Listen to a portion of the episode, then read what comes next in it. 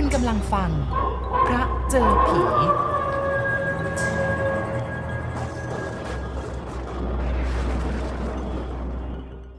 พระท่านว่าคนเราทุกคนมีจิตเป็นใหญ่ ใจเป็นประธาน ผมเชื่ออย่างไม่มีข้อสงสัย เชื่อไปยิ่งกว่านั้นด้วยว่าจิตคนเรานี่แปลก บางทีก็สามารถสัมผัสอะไรที่มองไม่เห็นได้ จิตของคนธรรมดาอย่างคุณกับผมนี่แหละ ไม่ต้องเป็นจิตที่มีพลังพิเศษอย่างพระสงฆ์ที่ทรงฌานพระพุทธศาสนานิกายวัชระยานในทิเบต เชื่อกันว่าแม้แต่คนบาปที่กำลังจะตาย หากสามารถเคลื่อนย้ายจิตของตนให้เข้าสู่ภาวะ แห่งความสงบเยือกเย็นได้แล้ว ก็จะสามารถไปเกิดในภพภูมิที่ดีได้เวลาไปในสถานที่บางแห่งเราก็รู้สึกสงบเยือกเย็นจากกระแสแห่งความเมตตาที่แผ่ซ่านอยู่ในทุกอนูของอากาศ สถานที่แบบนี้ได้แก่ในโบสถ์วิหาร ซึ่งมีพระพุทธรูปสำคัญ วัดวาอารามต่างๆ สิ่งที่คุณต้องทำเพื่อให้สามารถสัมผัสกับกระแสเหล่านี้ได้ก็คือ นั่งนิ่งๆ สูดลมหายใจเข้ายาวๆ แล้วก็ปล่อยออกอย่างสม่ำเสมอ หลับตาลงกำหนดดูลมหายใจของตัวเองที่กระทบกับรูจมูก ในทางตรงกันข้ามในสถานที่บางแห่ง เช่นคุก แดนประหาร สนามรบเก่า โรงพยาบาล บ่อนการพนัน จะมีกระแสแห่งความโกรธ ความคับแค้น ความเจ็บปวด และความทุกข์ทรมานของมนุษย์ อยู่ในที่นั้นๆ ผมวิ่งออกกำลังกายตอนเช้าเป็นกิจวัตรวันหนึ่งผมเปลี่ยนสถานที่เข้าไปวิ่งในสวนสาธารณะแห่งหนึ่ง ซึ่งเดิมทีเป็นเรือนจำพอวิ่งไปสักพักผมก็กำหนดลมหายใจเข้าออก จิตสงบเพียงแวบเดียวแท้ๆ ผมก็สัมผัสกับกระแสแห่งความอึดอัด ทนทุกข์ทรมานและความเครียดแค้น ลอยอยู่อย่างหนาแน่นในที่นั้นสวนสาธารณะแห่งนี้อยู่กลางกรุงเทพ ถ้าผมเอ่ยชื่อ ทุกคนต้องรู้จัก อ่านแล้วจะหาว่าผมผิดเพี้ยนอย่างไรก็สุดแต่ จิตสัมผัสเช่นนี้มันอาจจะเกิดกับผมคนเดียว หรือว่าผมคิดไปเองก็ได้ ผมเคยเล่าไปแล้วว่ากระทรวงการต่างประเทศมีคำสั่งให้ผมไปประจำการอยู่ที่สถานเอกอัครราชทูตณกรุงแบกแดดประเทศอิรัก เมื่อปลายปีพุทธศักราช 2528 ตอนนั้นผมได้รับความลำบากเป็นอย่างยิ่ง เพราะว่าเป็นช่วงที่สงครามอิรักอิหร่านกำลังร้อนระอุ แต่ว่าเวลานี้เมื่อมองกลับไปยังชีวิตในช่วงนั้น ก็รู้สึกว่าได้รับประสบการณ์เป็นอันมาก ได้เรียนรู้สิ่งต่างๆ อันเป็นประโยชน์ต่อการทำงานของผมในกระทรวงการต่างประเทศจนถึงทุกวันนี้ บ้านพักของผมที่กรุงแบกแดดอยู่ติดกับโรงเรียน แล้วก็ทางรถไฟ ที่นั่นอากาศร้อนจัดในตอนกลางวัน แล้วก็เย็นจัดในตอนกลางคืน บางวันก็มีพายุทราย ลมพายุพาฝุ่นทรายสีน้ำตาลที่เหมือนกับแป้งละเอียดไปทุกหนทุกแห่ง มองไปทางไหนก็เห็นแต่ฝุ่น ต้องปิดประตูหน้าต่างให้สนิท ระยะแรกที่ผมย้ายไปอยู่ที่นั่น ผมต้องไปคนเดียว เพราะว่าขณะนั้นลูกสาวยังเล็กมาก ยามสงครามในประเทศอิรัก ขาดแคลนของกินของใช้แทบทุกชนิด ถ้าไปพร้อมๆ กันทั้งครอบครัว ย่อมเป็นการไม่สะดวก เดือนกุมภาพันธ์พุทธศักราช 2529 การสู้รบที่ดำเนินมาแล้วหลายปีกำลังอยู่ในช่วงที่ถึงขีดสุดอิหร่านเข้ายึดคาบสมุทรอันเฝ้า ทางใต้ของประเทศอิรัก บรรยากาศในกรุงแบกแดดช่วงสงครามน่ากลัว วังเวงไปทางไหนก็หดหู่ ตอนใกล้ค่ำผมมักออกมานั่งนอกบ้าน มองดูขบวนรถไฟที่บรรทุกรถถังเป็นร้อยๆคันมุ่งสู่ชายแดน บางวันมีหญิงชราที่ไม่มีคนเลี้ยงดู เพราะว่าลูกหลานไปออกรบ และเสียชีวิตมาเคาะประตูบ้านขอเงินและอาหาร วันไหนมีขีปนาวุธที่ยิงมาจากชายแดนอิหร่านเข้ามาตกในเมือง รุ่งขึ้นจะต้องได้ข่าวการตายเป็นจำนวนนับสิบ ขีปนาวุธนี้อาจมาตกที่ไหนก็ได้ทั้งนั้น ไม่ว่าจะเป็นชุมชนบ้านเรือน เช้าวันหนึ่งมาตกลงกลางโรงเรียนก็ปรากฏว่าเด็กนักเรียนตายเป็นร้อยๆ ผมได้สัมผัสรสชาติของสงคราม และได้เห็นการเข็นฆ่ากันเป็นครั้งแรก เพื่อนหลายคนเคยถามว่า ตอนนั้นรู้สึกกลัวบ้างไหม กลัวสิครับ แต่ไม่รู้จะทำอย่างไรได้ สิ่งที่ทำได้ก็คือรักษาตัวให้ปลอดภัยที่สุด เท่าที่จะทำได้ ผมได้รับการแนะนำให้ตั้งเตียงนอน ให้อยู่ห่างจากกระจกหน้าต่างให้มากที่สุด หากมีระเบิดมาตก เศษกระจกจะได้ไม่โดนเราเข้า ซึ่งก็เป็นแค่เพียงการป้องกันตัวในกรณีที่มีขีปนาวุธมาตกห่างๆ แต่ถ้าตกตรงกับบ้านของเรา หรือแค่ฉิดเฉียดก็ไม่ต้องพูดถึง คงไม่ได้มานั่งเขียนให้ท่านได้อ่านอย่างนี้ ในช่วงเดียวในชีวิตที่ผมไม่เคยถอดพระเครื่องของสมเด็จพระพุทธจารย์ ที่อารัธนาคล้องคออยู่ออกจากตัวแม้แต่เวลาเข้านอน บ้านพักของผมมีสองชั้น ชั้นบนมีสองห้องนอน เปิดออกไปเป็นลานกว้าง ตรงหลังคา บนนั้นมีถังเก็บน้ำและเครื่องทำความเย็นอยู่เครื่องหนึ่ง ที่ผมใช้คำว่าเครื่องทำความเย็น แทนที่จะใช้คำว่า air condition หรือเครื่องปรับอากาศ ก็เพราะว่าเป็นเครื่องทำความเย็นจริง ๆ แบบที่ใช้น้ำเติม มีมอเตอร์หมุนให้ความเย็นระบายออกมาตามท่อส่งความเย็นไปตามห้องต่างๆ ในบ้าน แบบเดียวกับเครื่องปรับอากาศระบบที่ทำความเย็นจากส่วนกลาง เครื่องแบบนี้ใช้กันทั่วไปทุกบ้านในอิรัก เพราะว่าราคาไม่แพง แต่ว่ามีข้อเสียคือไม่ค่อยเย็นมากแบบ air condition และต้องคอยเติมน้ำส่วน air condition นั้นไม่ต้องพูดถึงเป็นของที่ต้องนำเข้า และก็มีราคาสูงยิ่งกว่านั้นยามสงครามถือว่าเป็นของฟุ่มเฟือย ถึงมีเงินซื้อก็ไม่มีขาย อากาศหน้าร้อนอุณหภูมิสูงสุดถึง 45 องศาเซนเซียส ทั้งยังแห้งผากทำให้ริมฝีปากแตกและคอแห้ง ความร้อนขนาดที่ว่านี้ ถ้านึกไม่ออกก็ลองเปิดเครื่องเป่าผม แล้วเป่าหน้าตัวเองดู ความรู้สึกนั้นเป็นสิ่งที่ผมรู้สึกเวลาเปิดหน้าต่าง แล้วก็โผล่หน้าออกไปข้างนอกในตอนเที่ยงผมไปอยู่สักพักก็ต้องขอให้เพื่อนที่สถานทูตไทยในคูเวต ซึ่งอยู่ห่างออกไปราว 700 กิโลเมตร ช่วยจัดซื้อ air condition ส่งมาให้ กว่าจะสั่งเข้ามาได้ก็ต้องยื่นเรื่องขออนุญาต ยกเว้นภาษีและนำเข้า ซึ่งเสียเวลาไปหลายเดือน พอติดตั้งเสร็จเครื่องทำความเย็นเครื่องเก่าก็ไม่ได้ใช้ทิ้งไว้เฉยๆอย่างนั้น ในเมืองตอนสงครามยามกลางคืนเงียบสงัด เงียบซะจนบางทีก็เหมือนกับได้ยินเสียงหัวใจตัวเองเต้น อาคารต่างๆ ก็มีบังเกอร์ทหาร และปืนต่อสู้อากาศยานติดไว้เกือบทุกแห่ง ตามบ้านเรือนก็มักจะมีแผ่นฝ้าสีดำขนาดใหญ่ เขียนตัวหนังสือสีขาวติดไว้หน้าบ้าน ซึ่งผมเองก็อ่านไม่ออกเพราะว่าเขียนเป็นภาษาอาหรับ เคยถามเจ้าหน้าที่ท้องถิ่นของสถานทูตเขาบอกว่า เขียนสดุดีวีรกรรมของญาติพี่น้องของบ้านนั้น ที่ไปเสียชีวิตในสนามรบ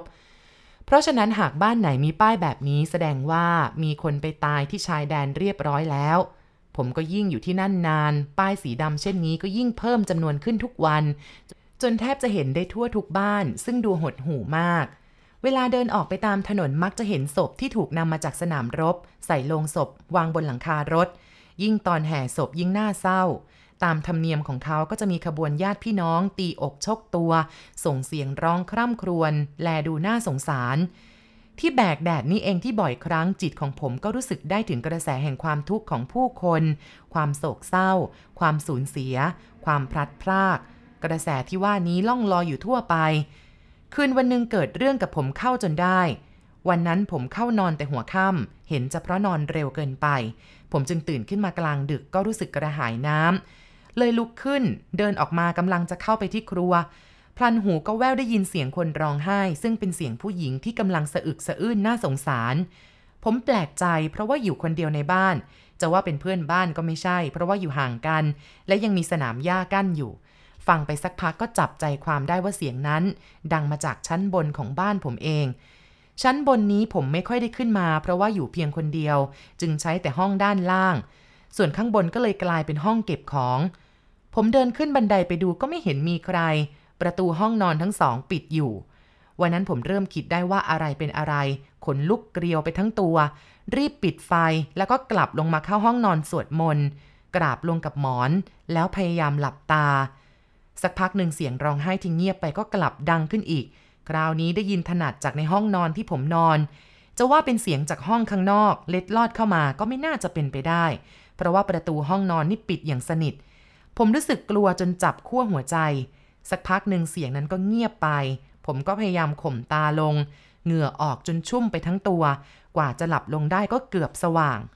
เช้าวันรุ่งขึ้นผมตื่นขึ้นด้วยความไม่แจ่มใสนัก เพราะว่านอนน้อย ไปทำงานก็คิดถึงเสียงที่ได้ยินเมื่อคืน ไม่อยากให้ถึงตอนกลางคืน เพราะว่าเป็นเวลาที่ต้องกลับไปอยู่บ้านคนเดียว ต้องไปเผชิญกับอะไรที่มองไม่เห็น เย็นวันนั้นมีงานเลี้ยงที่บ้านเพื่อน ซึ่งเป็นเจ้าหน้าที่สถานทูตมาเลเซีย ผมนั่งคุยอยู่จนถึงสี่ทุ่มก็ลาเจ้าภาพ เป็นแขกคนสุดท้ายของงาน กลับมาถึงบ้านพัก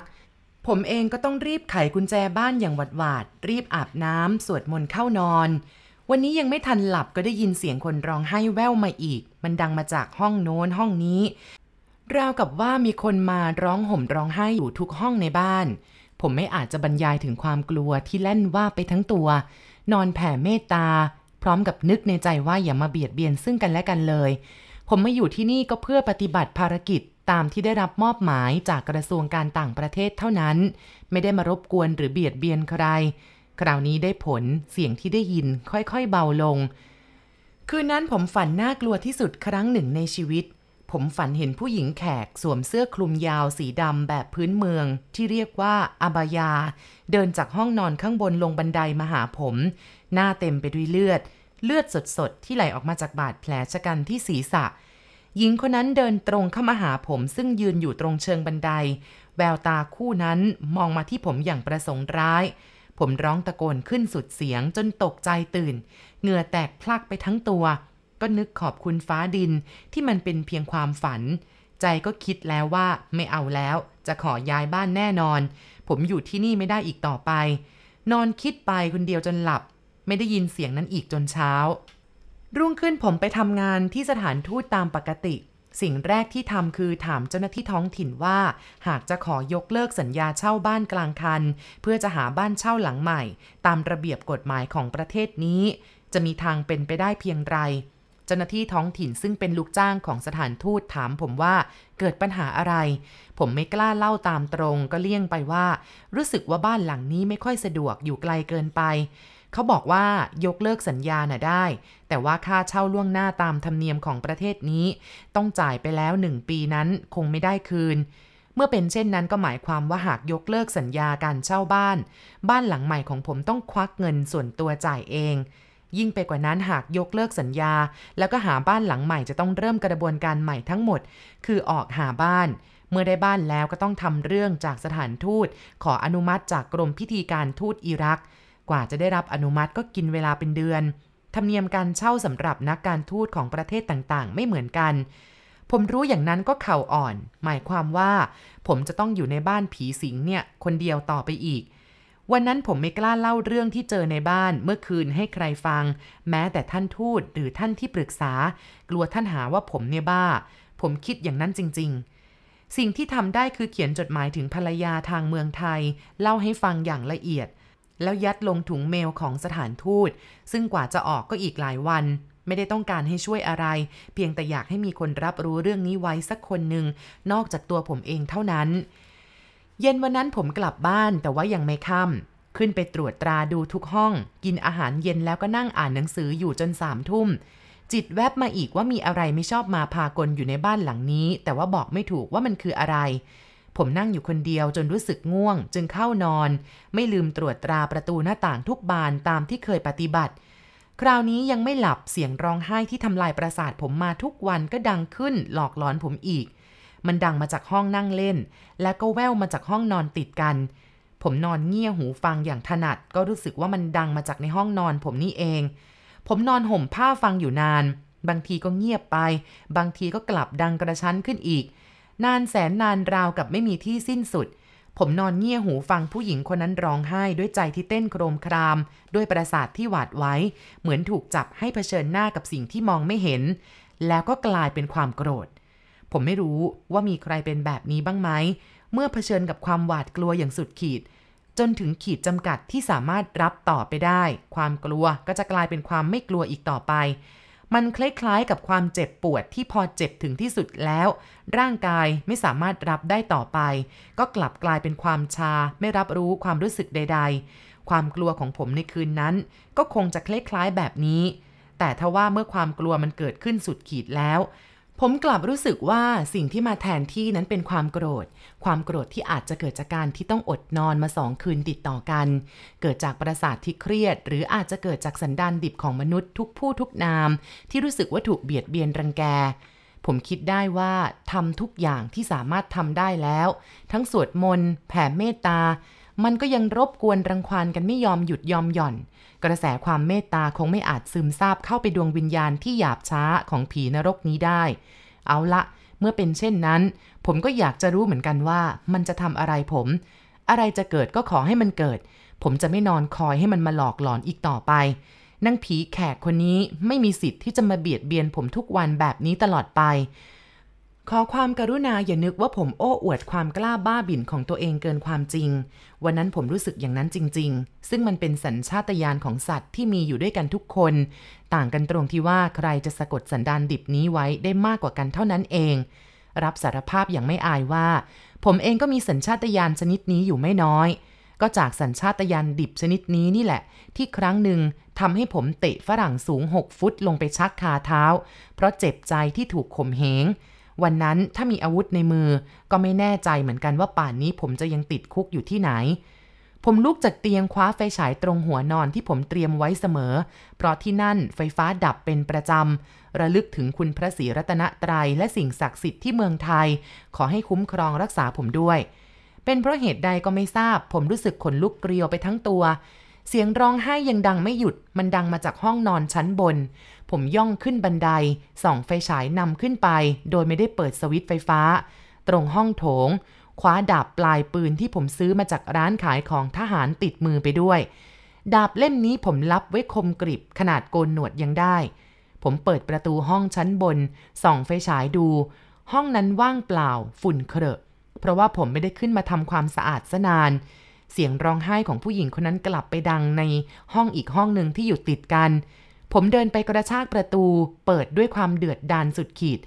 ห้องนั้นไม่ปรากฏสิ่งผิดปกติใด ๆ นอกจากกล่องบรรจุข้าวของซึ่งผมเก็บไว้สำหรับการขนของเวลาย้ายของกลับ กองระเกะระกะ เสียงนั้นเงียบไปเดี๋ยวเดียวก็ดังจากลานนอกบ้านชั้นเดียวกับที่ผมอยู่ในขณะนี้ ผมย่องไปเปิดประตูที่ใช้ออกไปสู่ลานบ้าน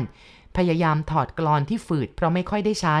ผลักประตูเปิดออกส่องไฟฉายในมือกราดไปรอบๆ บนนั้นไม่มีอะไร นอกจากเครื่องทำความเย็นด้วยน้ำเครื่องเก่าตั้งอยู่กลางลาน ที่ผมไม่ได้ใช้งานตั้งแต่ติดตั้ง air condition เสียงผู้หญิงยังดังมาเป็นระยะจากบนนี้ ผมเดินช้าเข้าไปแล้วก็ใกล้เข้าไป ส่องไฟฉายเข้าไปดูข้างใน แล้วผมก็เกือบหัวเราะออกมากับสิ่งที่เห็นตรงหน้า ลูกแมวที่เพิ่งคลอดได้ไม่กี่วันหลายตัวคลานยั่วเยี้ยอยู่ในตัวถังของเครื่องทำความเย็นเก่าๆเครื่องนั้น แม่ของมันนอนลืมตาโพลงสะท้อนแสงไฟฉายในมือผมเป็นประกายวาว ลูกแมวพวกนั้นกำลังส่งเสียงร้องด้วยความหิว เสียงของลูกแมวพวกนี้เองที่ลอดลงไปตามท่อส่งความเย็น ที่คดเคี้ยวทะลุถึงกันทั่วทุกห้องในบ้าน ดังเหมือนคนร้องไห้คร่ำครวญไม่มีผิดเพี้ยน แต่ผมกลับหัวเราะไม่ออกสุดตัวลงนั่งด้วยความอ่อนล้า จ้องดูชีวิตน้อยๆเหล่านั้นด้วยความเวทนา ผมจำได้ว่าเคยเห็นแม่ของมันมาหากินอยู่ในสนามหญ้าหน้าบ้านสองสามหน ผมกลับลงมาข้างล่าง เปิดตู้เย็น รินนมสดใส่ชามใบใหญ่กำลังจะเอาขึ้นไปให้ลูกแมวที่น่าสงสาร ได้ยินเสียงร้องดังมาจากช่องระบายอากาศในครัวอีก คราวนี้มันเป็นเสียงลูกแมวร้องชัดๆ ฟังยังไงก็ไม่เหมือนเสียงคนร้องไห้ จิตของคนเราเนี่ยเป็นประธานแท้ๆ